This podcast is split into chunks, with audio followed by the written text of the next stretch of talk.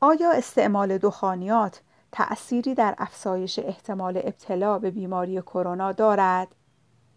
ویروس کرونا از جمله عوامل بیماریزای تنفسی است که ممکنه از یک سرماخوردگی خفیف تا بیماری های شدیدتری را باعث شود.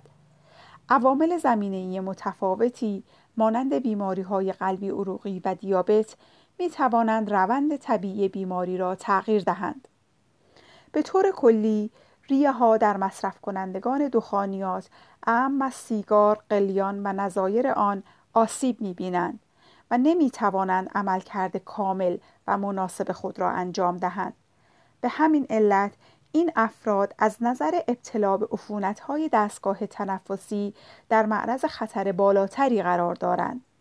به عنوان مثال ریه های سالم به میزان طبیعی مخاط تولید می کنند اما ریه های مصرف کنندگان دخانیات مخاط بیشتری تولید کرده. زخامت بیشتری داشته و دشوارتر از ریه های طبیعی تمیز می شوند به طوری که این مخاط موجب انصداد ریه ها شده و سیستم تنفسی فرد را مستعد آلوده شدن می کند. همچنین مصرف دخانیات بر سیستم ایمنی نیز مؤثر است. و مبارزه بدن با عفونت را دشوارتر می کند.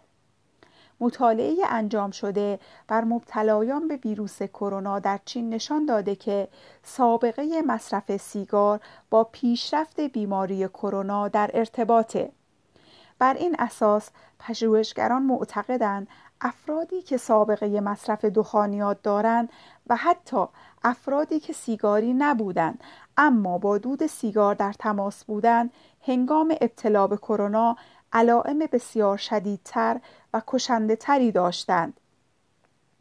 چرا که دود ناشی از دخانیات مانع از رسیدن اکسیژن به ریه ها می شود همچنین بر اساس ادعای مرکز کنترل بیماری های آمریکا به دلیل شباهت بیماری کووید 19 با سارس و مرس و با استناد به مطالعات انجام شده می توان ادعا کرد که دخانیات نقش مهمی در تشدید عوارض این بیماری دارد.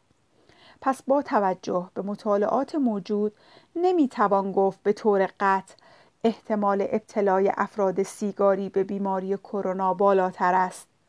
اما شواهد حاکی از آن است که به دلیل آسیب دیدگی و عملکرد نامناسب ریه ها در استعمال کنندگان مواد دخانی این افراد با شدت و وخامت بیشتری تحت تأثیر این ویروس قرار خواهند گرفت. بنابراین با توجه به اینکه مصرف دخانیات می تواند شدت پیشرفت بیماری های تنفسی و بیماری کرونا را افزایش دهد لذا می توان نتیجه گرفت که قطع مصرف دخانیات و سیگار می تواند در بهبود عملکرد ریه ها و کاهش خطر بیماری های تنفسی در افراد سیگاری کمک کننده باشد.